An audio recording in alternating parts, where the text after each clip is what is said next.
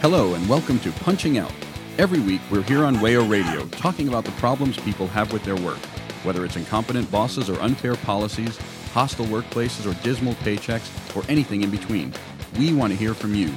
If you'd like to share your work problems with us, email us at punchingoutwayo at gmail.com and let us talk about them. Tune in and punch out. Your boss isn't listening, but we are.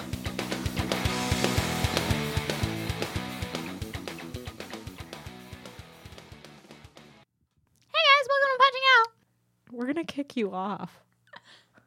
I think she's trying to get us to do that. Hi, y'all. Welcome to another episode of Punching Out. I'm Noah. I'm joined today by Lou Hey guys. and Amanda. Hi. And today we are presenting The Case Against Genius. Some of you may remember a while back we had an episode that was The Case Against Work, or at the very least, work as it is currently construed in our society. Today we're taking on another concept um, that is near and dear to our current culture and telling us, and telling you anyway, why it's wrong, why it's damaging, why it's oppressive, and all of that good stuff. Which is not to say that this is a podcast against or a radio show against smart people. I Right. mean, it could be, but I'm I'm perfectly fine with it being that, but I understand what you mean. Um, anyway, the genesis for this episode uh, came out of something Amanda said. So if you'd like to actually sort of bring that in, that'd be awesome. okay, so we were on a previous episode talking about women at work, and we were talking about the show Mad Men, whose protagonist is Don Draper. And he's a pretty notorious example of this the trope of the in this case creative genius.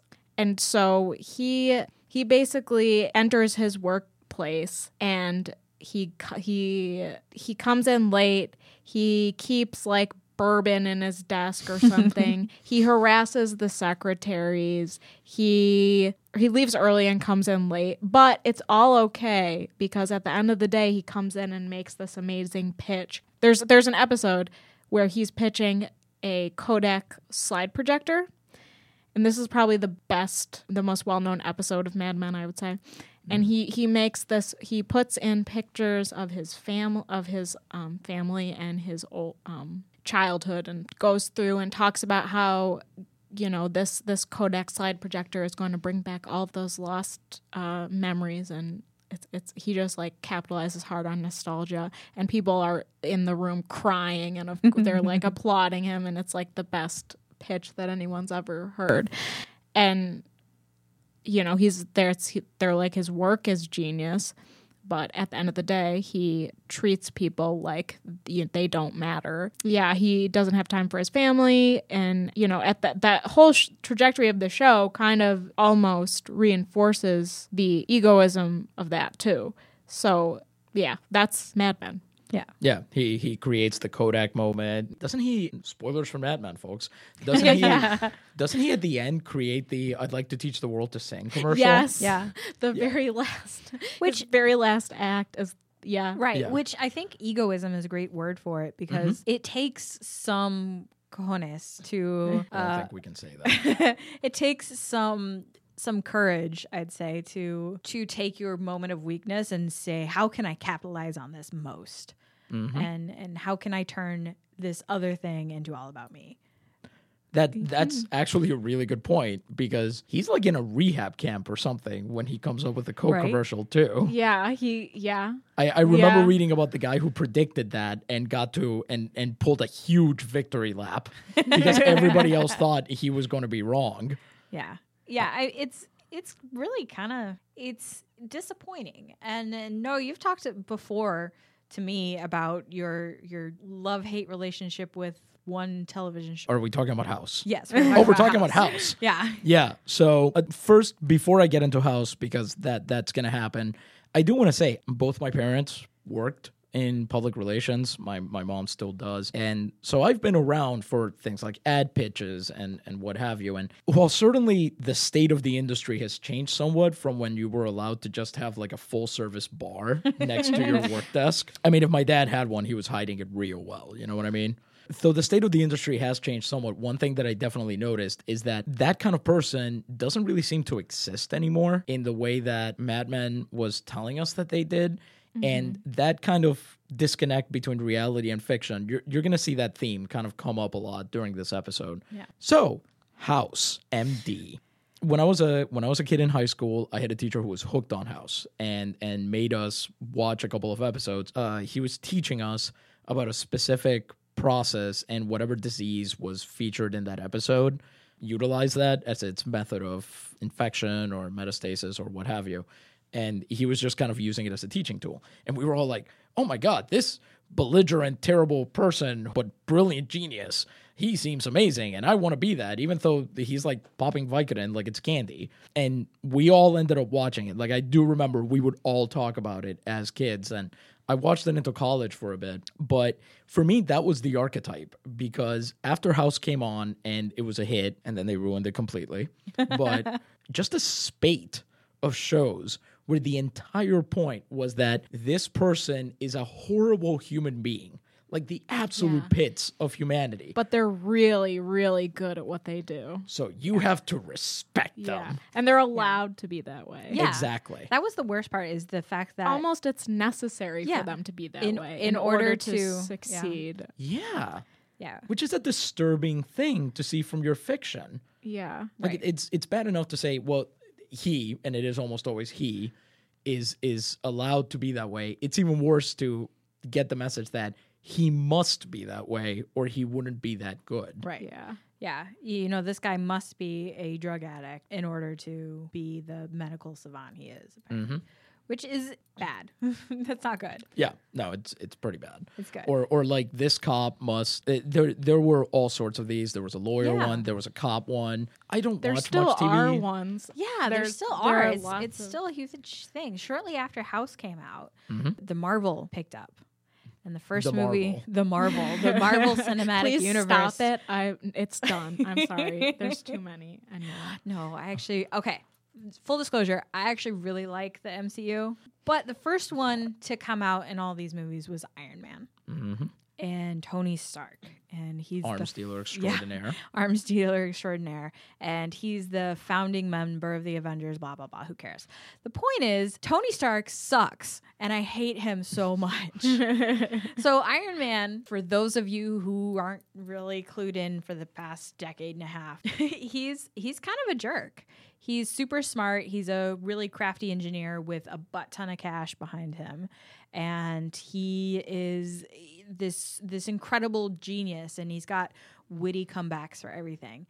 And the the thing I hate most about Tony Stark is the fact that he's never wrong.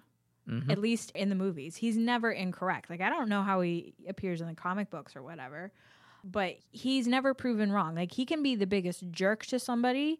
He can say incredibly mean, hurtful things. He can have his ego run incredibly wild, and the writers of the show make it such that he is not wrong, or at least he doesn't have to suffer consequences for being wrong, Right. which is very frustrating.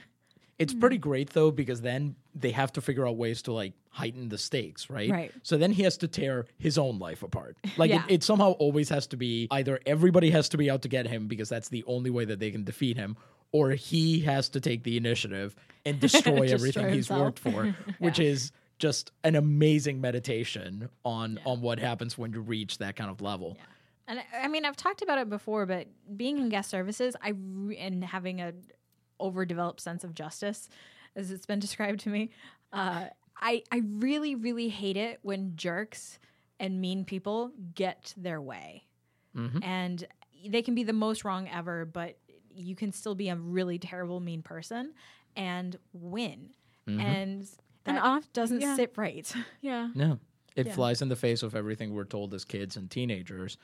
And then as teenagers, especially if you grew up in the last couple of generations, you started getting the message that if you just have this inscrutable quality, then Yeah. you are exempt from the laws of human behavior. Basically, yeah. I knew a guy in high school like that. I think we all did. Yeah. That's the thing. Yeah. So we see this in our fiction and in our media that people are, are treated like that. Well, we saw it with these, and now we're kind of continuing to see it. But it's I like the fact that you brought up Tony Stark specifically because that kind of combination is where we got shows like now there was there were two separate shows on television simultaneously that involved a tech bro billionaire taking over a police force and privatizing it. Which Two. ones were these? I don't remember the name of one, and I did try and find it. The other one was APB with Justin Kirk. I actually saw mm. about 10 minutes of an episode, and it was. Every other police procedural you've ever seen.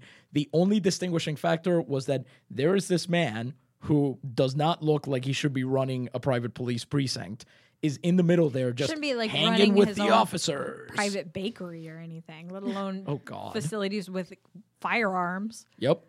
And then there was there was one where it was the same thing, but with a hospital. where he was like, you know, maybe if I get the right doctors and I buy the right building and we just get everything else out of the way. And I'm like, what's everything else? Like malpractice insurance? Institutional review boards? Like what what is everything? What is keeping you from saving lives? What what is going on here? And uh, of course they always have to put the, you know, the save the cat moments of like, oh, they they help out a patient who didn't have health insurance or whatever to like make them look nice, mm-hmm. make them look like people you wouldn't want to punch in the face. which which is not the case. That's true. Right. Yeah, there's there's especially recently in the past two or three years, there's been even more portrayals in in our pop culture in general of of these wealthy billionaires who must be good because otherwise, why would they have that much money? Never mind mm-hmm. that Lex Luthor was definitely a villain. Whatever. If, if we're Lex, gonna go like back, if you're a billionaire, you're no longer Lex Luthor. You're now Mister buys the police force you're, guy. you're Tony Stark. yeah, you're Tony Stark. And and the thing with Tony, he was explicitly an attempt to create a superhero out of a rich person you would hate because he was created in the 1960s and in the original story he gets captured by Vietnamese communists. He gets caught by Yeah. uh, he gets held up by Vietnamese communists. He trips over a literal tripwire. That that's how he gets caught. And uh, the grenade from it, the shrapnel, is about to reach his heart. You all know this. This is part of the origin story.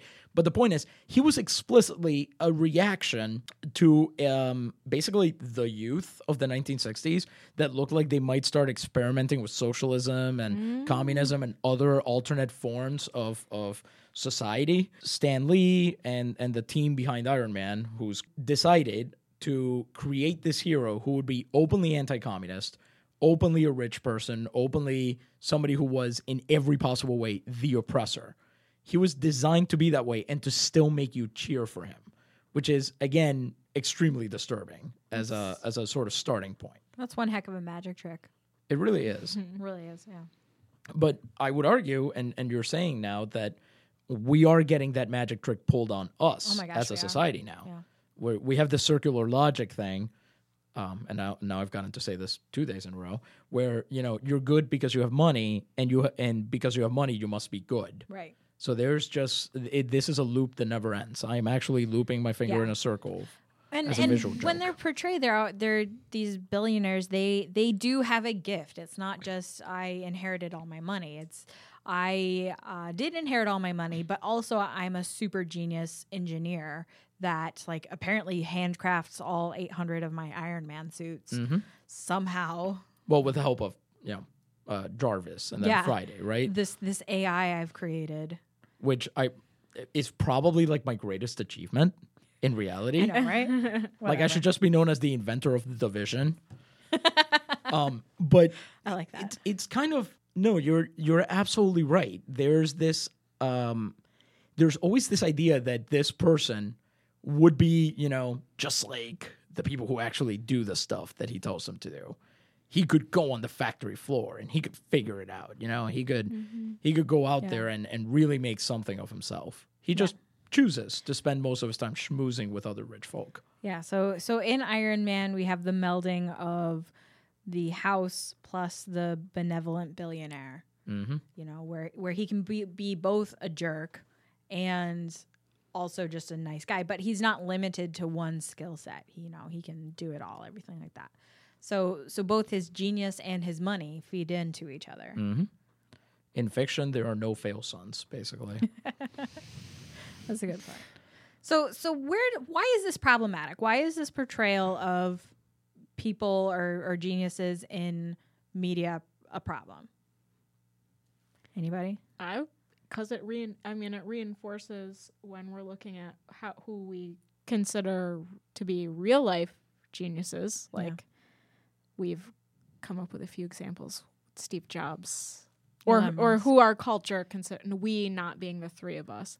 We being We have other opinions. the Yeah, you're you're gonna get to hear what we think of these people. yeah, just So so we have Steve Jobs. That's an example. yeah. Uh, Elon er Musk. example, I would argue. Yeah. Yeah. Elon Musk, that's a good one.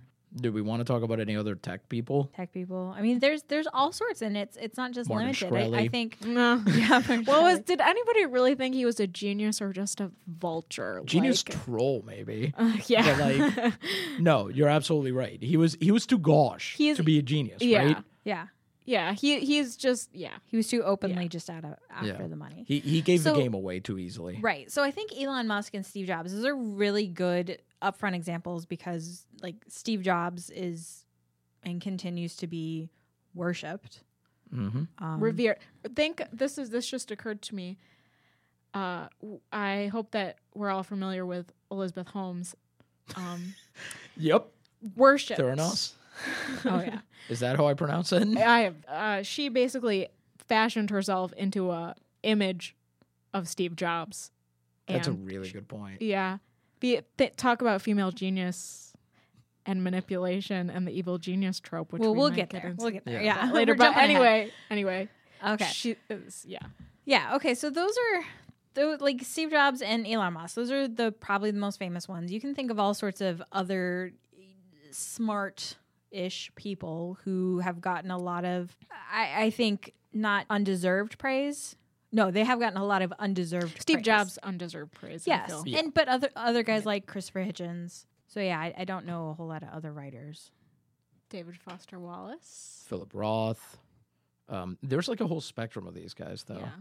What's What's interesting to me about David Foster Wallace, particularly, is um he he's basically he's like the darling of the like two thousands uh, literary scene, and Mhm. a lot of there's there's a there's a basically there's a there's a whole subset of people who worship the ground that Right. he walks on like like we've talked about with tony stark and you know house and even though and, and and even though this this david foster wallace was actually a huge um He's huge what? He's huge. Uh, he was not a nice person there we go. um, one of his girlfriends just came out on Twitter recently, um, who is not just his girlfriend, a very uh, accomplished writer um, herself, Mary Karr, came out on Twitter and detailed some of the things that he'd done to her, stalked her repeatedly.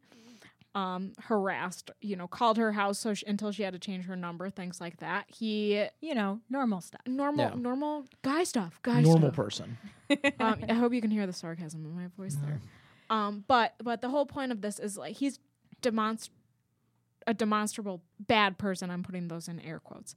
Um, so why then my uh, the question that we can maybe answer is why is that why do we excuse that and still worship people who even though they're singular a singular talent or you know and we can't imagine our the the the progress of history or culture the same way without them why why why are they still put up on the pedestal i guess Yeah, that's a good question.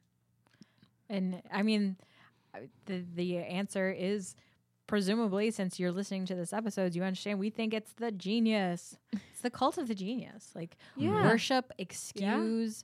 cult's um, a good word Yeah, it is. And and like there's nothing that this person can do wrong in in order like Elon Musk is the one I, I'm most familiar with because I am a, a plebe and I don't read things like you guys do. um, but I, uh, y- you know, like he does, he writes something really dumb on Twitter, like tries to invent a. I don't know, what did you most recently try to invent? Probably a bus. That Oh, there- they do that there's all like the a time. decent Every, yeah, every six months, a tech bro invents a bus. He he'll say, "Oh yeah, you know, what if we could do this?" You know, i think didn't he try to like um, we want to make like a like a s- like a hyperloop type Hyperloop, thing yeah. to a Yeah. stadium or something. Yeah, between Yeah. LAX and Dodger Stadium, I want to say. just for personal, like it's purely probably for Just for him, personal yeah. convenience. Right. It's just is- him and his and, and his girlfriend. That's Yeah. it. Yeah. Nobody else is traveling. and on that Grimes, one. Right, yeah. Grimes, yes. Grimes. yeah like and- and that's the thing is is he that's not a really smart thing like whoop dee doo it's that's not something that's really impactful but his supporters just were everywhere and and yelling at, at reporters like oh yeah elon musk uh, said that journalism was stupid or i don't even remember He said that powerful people. Who do you think controls the media? That's right. Come on. yeah that's right he did say that Everyone who Elon, replied to that who is approvingly. that? Yeah, Who are you talking about? dude. Everyone who replied to that approvingly was like a straight up Nazi. right yeah. And and the thing is let's let's imagine for example that there are some supporters of elon musk who are not straight up nazis. Poss- it's possible who knows? Uh but they they would be like oh well you know he meant this. And, and they were they were making excuses for something that was really dumb and not well thought out. And Right. and and they do it time and time again and it's not just with him. It's with with uh, you know anytime uh what's his face from apple says something. They did that with steve jobs. They do that with hillary clinton for crying out loud. Are we calling Hillary Clinton a genius? Is no that i'm just Oh, saying boy. like the cult of personality that exists with with uh, certain segments is is emphasized when the reason they are a personality is because of genius. Right? I like the fact that you brought up the revelatory moment, you know, when they're revealed to not be that smart. right With Steve Jobs, we found out when he died that he wasn't that smart because, like, Hmm. guys, he should have gone to a doctor. I'm sorry. yeah Um, but that, that would have been a real good move but that that would have been helpful. You know, that's interesting because this made me think of something I saw. I don't know who it was. It might have been Kant.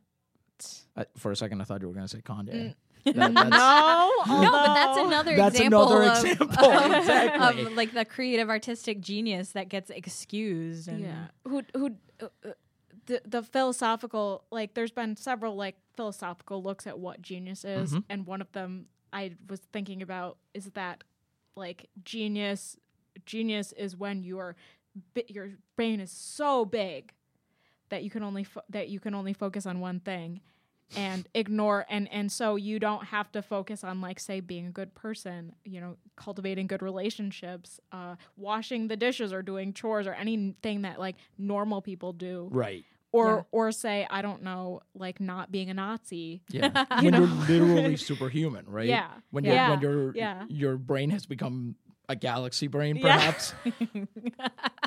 yes yeah, basically. But eh, so so this is not a perception that's evolved in the last 20 years, 30 years. This has been around for a long time that genius excuses you from Mhm. having to deal with mortal concerns. Like Right. Being Yeah, nice to your that's neighbor. That's a good way to put it Mhm. Yeah. And it's always and and it has been a cult in the past. It's Yeah. been a literal cult because as Amanda reminded me, um, the word itself comes from a Latin word that ultimately what it what it means is the reproductive power of a tribe that is vested in its male members. No pun intended. Um, and That's a good one. and the emperor's genius when the roman republic transitioned into an empire the emperor's genius got its own cult there were temples and shrines to it and people prayed to it. So people Yeah. were literally praying to the idea of the emperor having kids. So what you're saying is there's a religious I, there's idolatry. Yeah. there's like it's it's a you cult. use the word reverence and that's a very religious word. That that that specifically comes from a word that means to you know to be god fearing essentially. So yeah absolutely it's a religious idea. And, and we've been stuck with it for 2000 years basically Yeah. It's it's fun. So I think it's time for a break. When we come back, we've talked about about the implications. We need to dig more into what it means for everybody else. all right sounds good we'll be back If you're listening to this on the radio, congratulations. It's the exact middle point of the work week. If that doesn't make you feel any better, try listening to more Punching Out. All our past shows are available on SoundCloud and iTunes. Your boss isn't listening, but we are.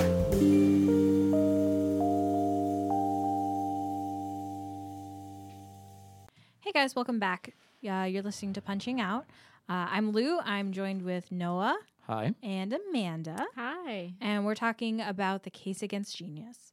So, where we left off, we had gone through some examples of how genius is portrayed in pop culture and then how that is seen in, in modern life, you know, with examples like Elon Musk, Steve Jobs, people like that.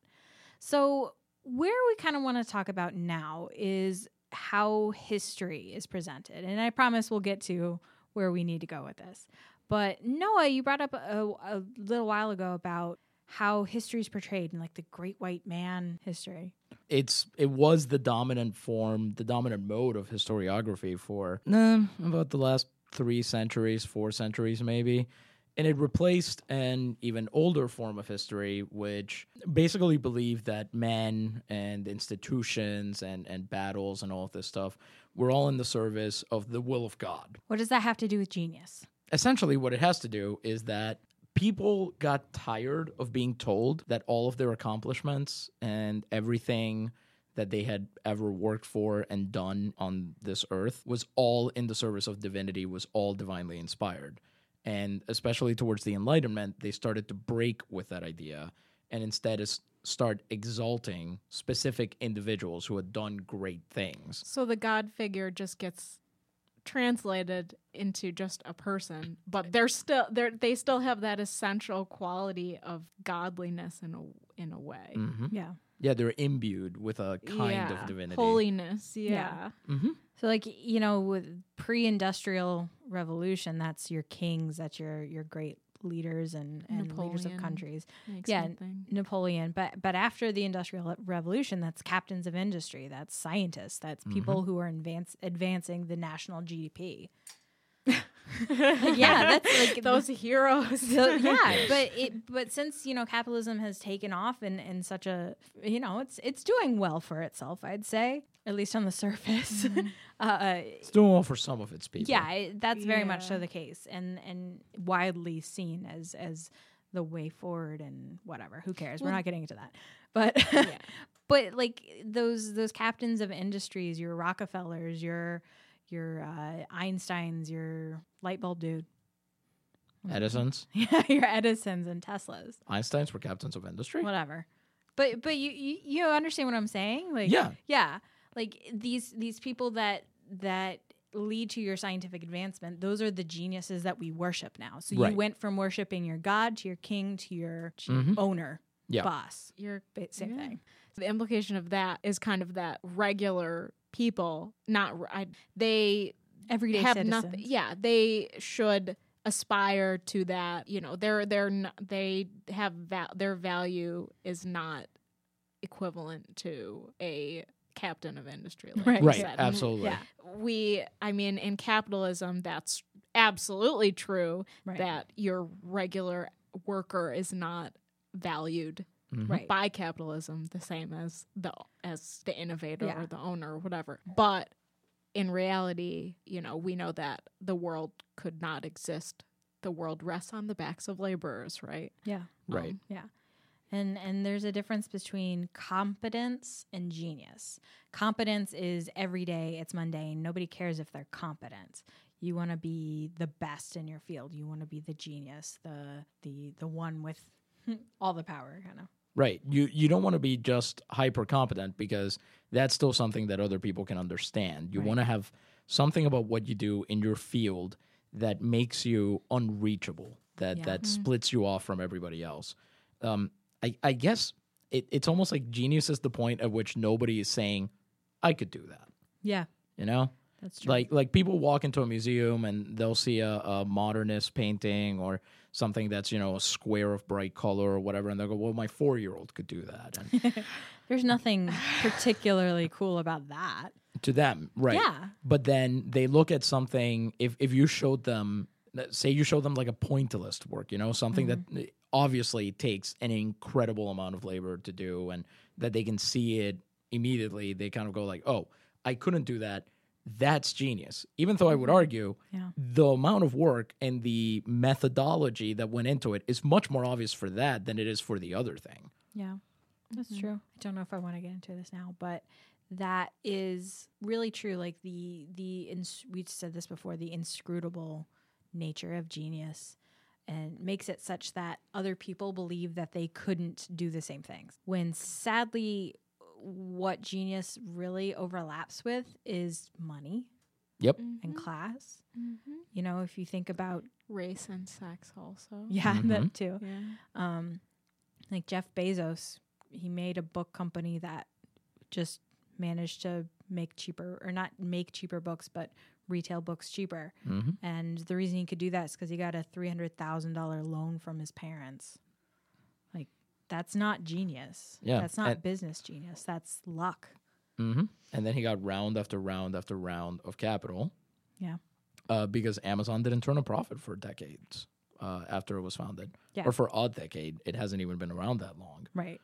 Yeah, and he could just outlast the other guy. Like that's not genius. Mhm. But there's definitely people out there who who see Jeff Bezos and and what he does and the fact that he owns newspapers now and everything like that. That's that's part of his genius. He's doing nothing but following the logic of capitalism. Right, That's yeah. all he's doing. Yeah. but And- somehow that's like a revelation. It is. And and you know what's so special about that? Like really and truly. Like what's so special about Elon Musk?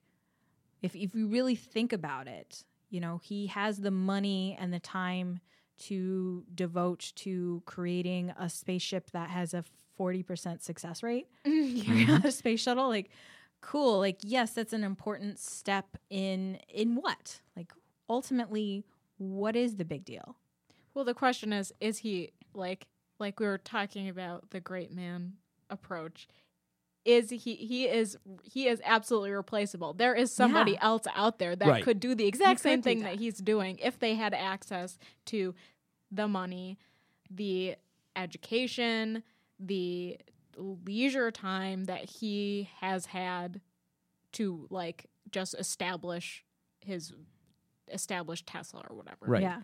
And and presumably the um, adoration of people who have never met him and are never going to meet him, but who will Right. defend every single thing he does. Because Yeah. sometimes you get the feeling that these people manage to draw that out of others without having actually done anything to justify it yet. Yeah. That's that's absolutely true.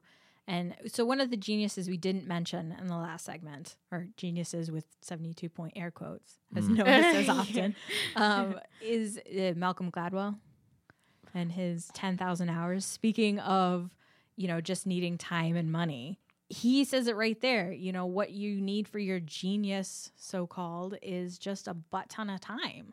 Mm-hmm. And, and the money and, and security in order to pursue that. basically you're restricted by do you have to sell your labor to survive Yeah. then you're never then you probably can't afford to be a genius Yeah. because you have to work you have Right. to work for eight hours a day or more and you have maybe Yeah. three part-time jobs and like you know you're driving for lyft say Yeah, it's funny you mentioned that. I was just listening to an episode we just did uh, this week, and where they talk about uh, Ryan and David talk about the idea of measuring your labor in time and how time measurements change to accommodate a capitalistic mode of production.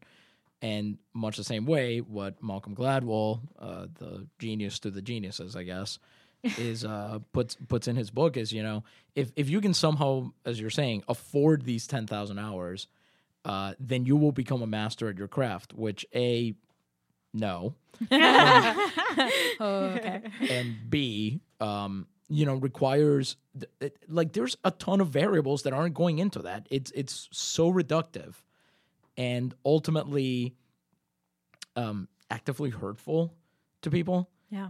It it allows people like Gladwell, people like uh, I can't think of their names now, but all of these guys who they they write books about motivation and about overcoming your limitations, and um, they're not quite the self help market because they they're too sciency for that. You know, this we're not talking about your Tony Robbinses and your Wayne Dyers. We're talking about people who go the extra mile and try to scientifically justify everything and say, you know, if you just do these inputs, you will get the right output, which is you will become, you will master whatever it is that you want to. You will become genius. Yeah, li- tiny tiny tangent about scienti- science and genius is you know we've already pretty much established that genius is incredibly subjective, mm-hmm. but so many people want to use scientific measures for that and say, well, you know, x equals x plus z equals y or whatever Right. and which is kind of like the more you think about genius and how it operates in reality the more it is just a scam. Like Yeah. that's that's the best way to put it. Um so anyways that tangent. So all right let's recap what we've talked about as far as genius and and how it actually has implications for n- regular people.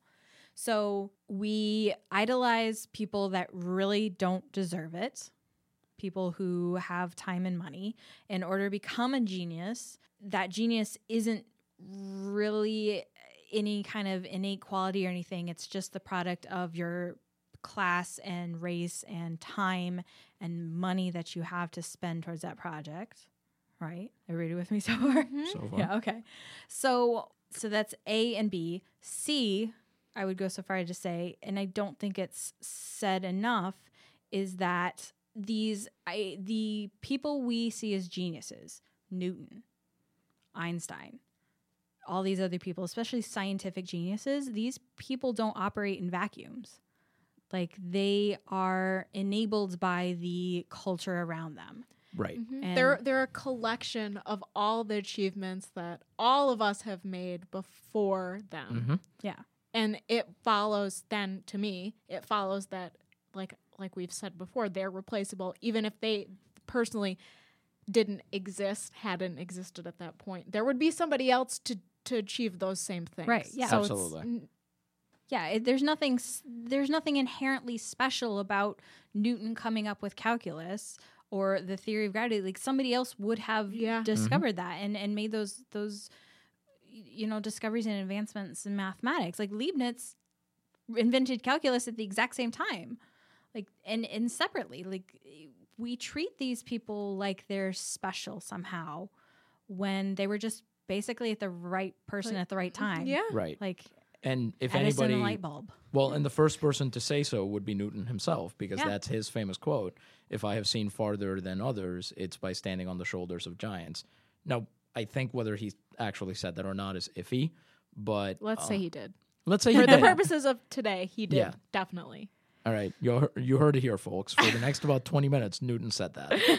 Um, there you go but that e- even he realized it. I think it's pretty rare for somebody operating at that level um, to come to that realization or to admit it. yeah yeah S- self-effacement is almost like antithetical to the genius, because right? we've said we've established that it's that's e- it's like solipsism yes, egoism yeah that's it requires an quality it, yeah it requires an enormous amount of ego to declare yourself a genius or i just or to to accept be pre- yeah. to accept the title of genius Yeah. too. right. yeah to be declared to to have genius thrust upon you Yeah. Mm-hmm.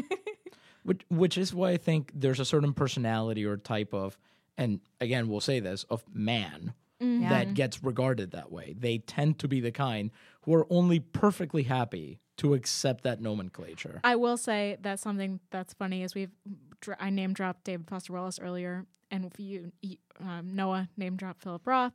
David Foster Wallace actually wrote an essay where he referred to the great. He was talking about writers. He was talking about Mailer, Updike, and Philip Roth, and he referred to them as the great male narcissists. And um, I think we're in good company when if we would consider David Foster Wallace a great male narcissist. Takes one to know one. Uh, Yeah. So I I agree with what you're saying. there's there's a saying you spot it you got it Yeah. Yeah. Yeah, Yeah. I like it. Yeah. So so genius is very much so subjective. It's a social phenomenon of our desire to ascribe really subjective qualities to to people and and declare them to be superior to everything else or everyone else around them without necessarily much evidence. So so this is really problematic when we think of ourselves. I think I see where you're going with this. Um, there's this uh, another Malcolm Gladwell like thought that I've heard is that you know you're gonna have your great idea by the time you're 28. You know, mm-hmm. if, if you haven't had it by then, it's it's never gonna come to you, which is uh, just mean. Let's, let's start from that point of There's a little mean spirited, yeah. Is there anyone in this room that's older than 28?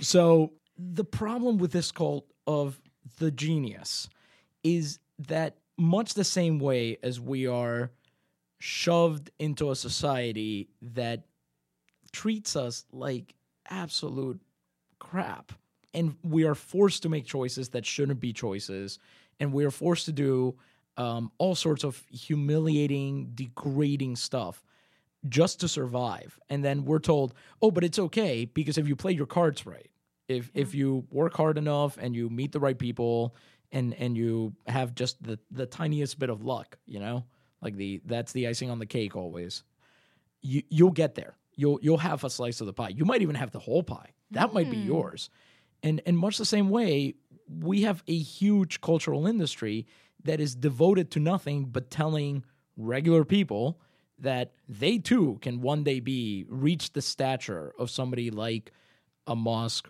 or a Newton or all sorts of things. It, it depends on what you're into. But there is a book out there telling you that you can be the, the whoever your hero is in that field. Yeah. So on the one hand, we these these heroes, they're almost divine, and mm-hmm. and given that, but at the same time, you, the normal person on the street, you can someday become that. So it, it's kind of sad. I feel like you're you're setting everybody up for failure mm-hmm. automatically. And, and by saying, you know, this is a divine thing, but you, if you just work hard, like it's putting all your failures on your your yourself. You're promising apotheosis, which again, to bring the the thing that you've said multiple times, Amanda, it's taking a phenomenon that was once reserved to God and bringing it to the, uh, I guess, the what what we're regarding as the intellectual upper crust here, to to allow you to be among the exalted, mm-hmm. the Yeah. brain saints. The brain saint. Brain saints. That's a good one. All right. I like that. So we've now talked about the implications of what all of this cultish behavior leads to, um, how it's damaging to regular people, how capitalism is in some ways inextricably linked to the development of this particular form of historiography and, and sociology, I guess. But we like to end on a hopeful note here at Punching Out. So it's about time for a break. But when we come back, we're going to talk about is there a better way? Could there be something else? See you soon.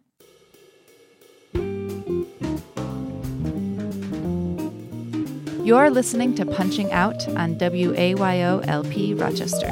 If you'd like to continue slacking off, you can find all of our past episodes on iTunes and SoundCloud. Remember, your boss isn't listening, but we are. Welcome back to Punching Out. I'm Noah. I am joined by Lou Hey guys. and Amanda. Hi. And we, when we left off, we were discussing the implications of the concept of genius, 72 point air quotes, and how you're right, I do say that often, and how it's bad for working people. It's bad for, um, it, it's a bad form of history. It's a gendered form of history, uh, a pseudo religious form of history. I can think of several other terms I'd use to describe it. But like I said before the break, we like to end on a hopeful note here at Punching Out.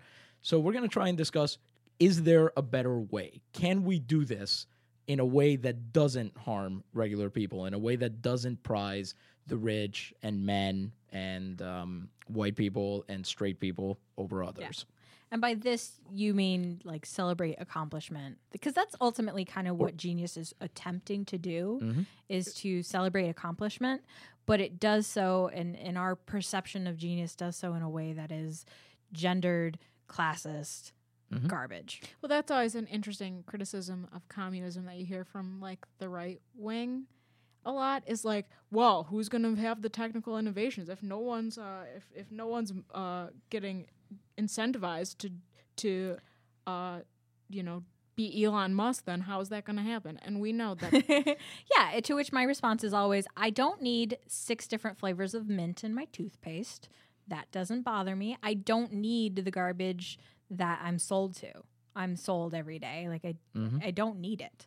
And also incentivized to be Elon Musk, like incentivized to be a dumb jerk on Twitter. Like, I, I feel like that's can something do that that should already. be de-incentivized. in this room, Yeah. we do that wow. already. Amanda's here with the jokes. Uh-huh. right. right so so the point is like in our leftist utopia in a in a place that celebrates the average person instead of our capitalist overlords what does accomplish celebrating accomplishment look like and i i i would say just throwing it out there it needs to be a more democratic one where mm-hmm. everybody does have not just in name but in reality the ability to contribute to the whole in a meaningful way mm-hmm. I mean, everyone's contribution is meaningful to me. That's You- true. You, I mean, the like we've. I think the essential part of the, our leftist utopia is recognizing that like the janitor sweeping the floor is equally as valuable as Steve Jobs, that's true and es- Well, and more va- more more valuable. valuable Way more useful. Way more Scratch useful. that. More Yes. valuable. Yeah, and I think recognizing the the contributions that everyday people make to to our world is an important step. I I'm gonna say it right now. A lot of people see that as like the participation tro- trophy. Oh well, you know, my kid all gets participation trophies, which is why they all are stupid and dumb and millennials suck. Everyone gets a trophy. Yeah, like But but you know why that is though? That's because that's still accepting the competitive framework. right. And and that's the fundamental problem. Yeah. That somebody has to win and somebody mm-hmm. else and you're a fan of saying this. Yeah, it's not a zero sum game. Exactly. liberalism and capitalism want to frame everything as you've said competitiveness that require that's like emphasis on individualism mm-hmm. and and you know we are we achieve what we achieve because we're genius or we're talented or whatever and not because there's all these other this collective achievement that has come before that enabled us to get to that point and without us would probably still happen anyway That that's the dirty word, collectivism. that, that's the that's the thing we're not allowed to talk about. Very which is so. increasingly and, and thank God this is the case, increasingly we're realizing that the way innovation works, accomplishment works, to use your word for it, Lou, the the way that that works is fundamentally collective. The example I heard about this recently was, you know, if you're living in like a German village in 1434 and you just got hit by I don't know whatever aftershock of the plague is going around, it doesn't matter if your tested IQ would be in the four digits range. I know that's impossible, but let's just stick with that. Yeah, imagine. not for a It- genius right. it doesn't matter. It doesn't matter if if you are literally by some made up objective measure the smartest person who's ever existed on this earth. You are not going to invent the internal combustion engine. Mm-hmm. Yeah. You you literally cannot. The the intellectual your intellectual capacity might be incredible, but you simply don't have the foundation required to be able to do that. so you're saying intellectual capacity is contingent on s- on s- the progress of history and culture and society Mm-hmm. Yeah. yeah, And other people and yeah and what they're doing. yeah Yeah, it's secondary to other things. The the work as a whole, and and that that's definitely a step that could be made. Again, un, under capitalism, it, it's tough. It, it's tough to do that because we're so focused on rewarding invi- individualism. Right, where we atomize. Right. We we uh, present everything as a discrete achievement. Yeah. If you look at if you look at somebody like Thomas Edison, that's a great example because that's a person whose great genius was in stealing the right inventions. And we know that now. Yeah. That that's pretty much inarguable at this point.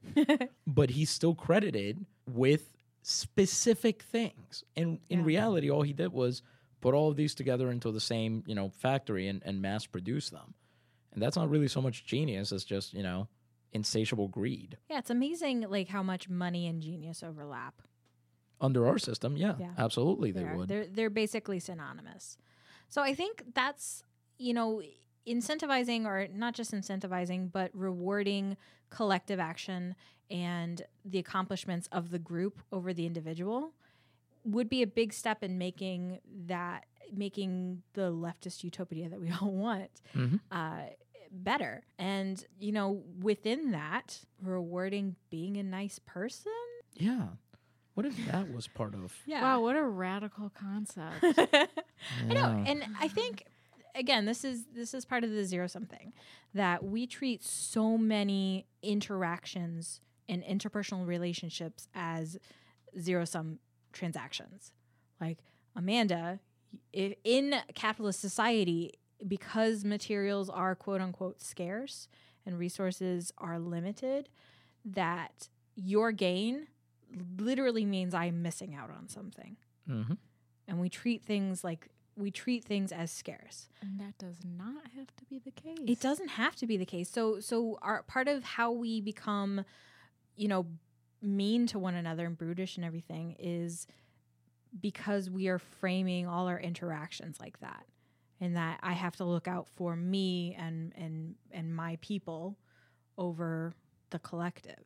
And and ultimately, I think that's that's something that's really hard to break out of, even for a dedicated leftist. Well, yeah, Yeah. it's enforced by you can't. It's it's the Yeah. same. It's the same argument against you can't. Well, maybe this is not a discussion we want to get into right now. But it's like prefigurative politics. It, th- there's only so much you can change your little environment when there's an oppressive system Exactly, yeah. Yeah. forcing itself on. yeah, no, it's it's absolutely it's a huge uphill battle. Mm-hmm. Um, I would argue that you know being familiar with even even leftist uh, historiography sometimes kind of falls uh, into the trap, and it's natural that it would because we all have to live in this system that we have right now, and we're all going to make mistakes for this.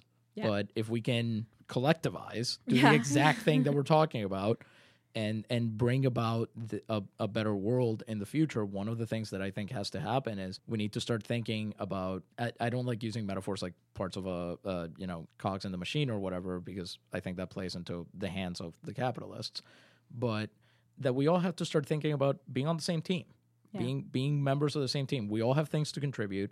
We all have the capacity to contribute. And we can all benefit from each other's contributions. Yeah. that's the big Yeah. thing. Yeah. Like what I'm good at is not necessarily what somebody else is good at, but together, like we can do a whole lot more. Mhm. Yeah. And it's not just about how we can, oh, you know, one up each other. right to use the capitalist word, it's synergizing. Synergizing. Yeah. Uh, I think, I, I, as gross as that word is, I do think it is actually a kind of useful, It is. It, it useful term. You know it's just kind of gross and the way the way it was defined to me synergy was that if you put one two by four right it has a certain weight it can hold. If you put another two by four by it the amount of weight it can hold does not increase times two. It increases to like times 2.67 or something. Yeah. and then if you nail them together it actually increases to like times 3 point whatever it is. So there's there is an inborn the effort and the pain and the the suffering that we would all save each other by mm-hmm. developing a better way to relate to each other would give us all the capacity i think Yeah. to So you're saying we should operate by the principle from each according to his ability to each according to his need? isn't that in the bible yes. Oh my gosh. Next, you'll be saying that Jesus was a socialist. Oh, I, don't- I did don't hear don't. I did hear somebody The fire department is socialist. The li- no. Oh, yeah. Gonna. socialism is when the government does things and the more things the government does, the more socialist it is There we go. that's I- why I did that's why Scandinavia is so so socialist. Anyway. yeah i do have to give a Bad. We've got not not the proper. Okay, so so bringing it back to genius. Hold on. I just want. This might get cut out, but I just want to give a really quick shout out to my friend Nick, who did say today, I don't know how anybody reads the New Testament and doesn't come out an anti-capitalist. Amen. So I th- bringing it back to genius. I and and way call back to the beginning of the episode when we're talking about House and Tony Stark and everything. Part of dismantling our our perception of genius and how it is treated in our culture is to stop letting people get away with being jerks. Like we let we and we talked about this extensively. We let our our quote unquote geniuses get away with a whole bunch of crappy behavior because of their perceived genius. Literal murder in, in many Yeah. cases. Yeah. Yeah. Yep. Just like legit murder. So so I know it sounds very you know f- kumbaya and whatever uh, to to say oh well we should just be nice to each other and everything, but that has literal consequences for our perception of genius and to hold people accountable accountable for the actions and and and dumb things that they do. and and maybe celebrate those also those people who manage to like transcend that Yeah, resist Yeah. the the the negative the negativity of it. There's another tainted word. Yeah. Man, so much of our language has just been ruined over the past couple of years. Anyway, I think what Amanda is trying to say is we're we're recording this on the day that Anthony Bourdain died, or at least the the day that he was found.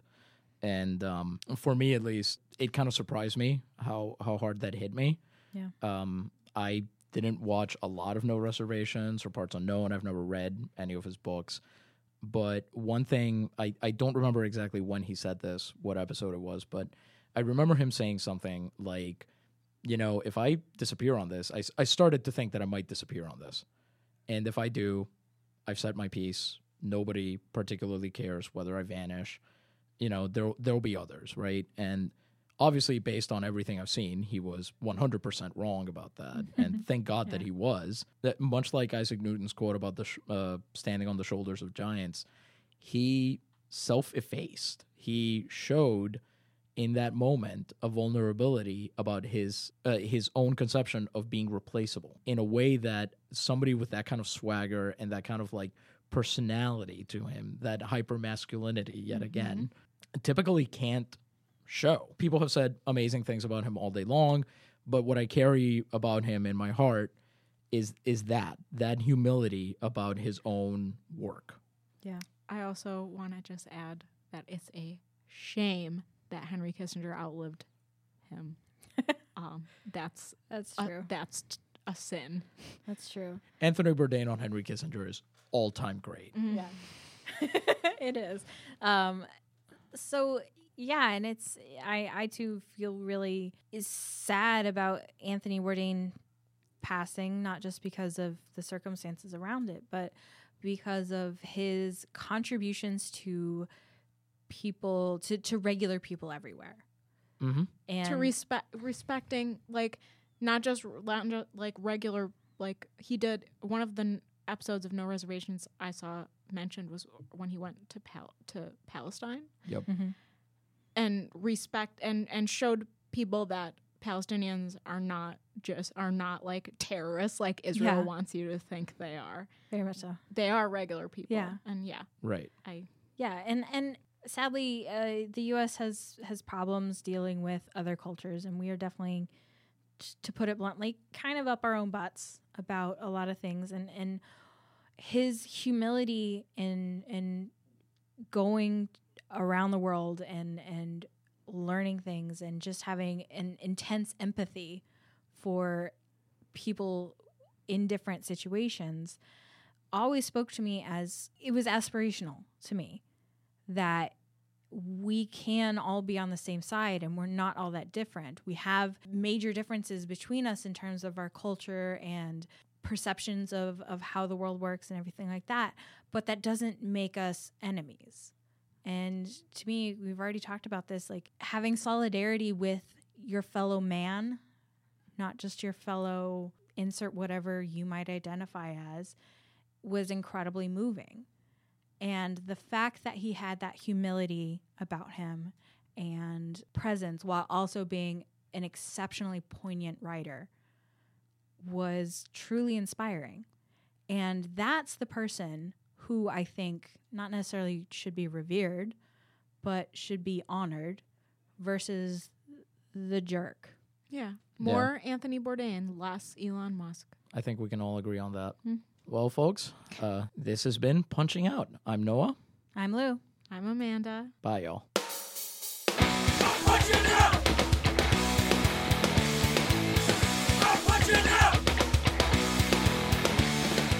You've been listening to Punching Out. You can find us on Facebook and on Twitter at Punching Out Wayo. Email us your work stories, complaints, and struggles to punchingoutwayo at gmail.com. Punching Out is a project of the Punching Out Collective. Our producer is Ryan Brister. Music for Punching Out is provided by Ariel Cruz. Tune in next week for more Punching Out, and remember, your boss isn't listening, but we are.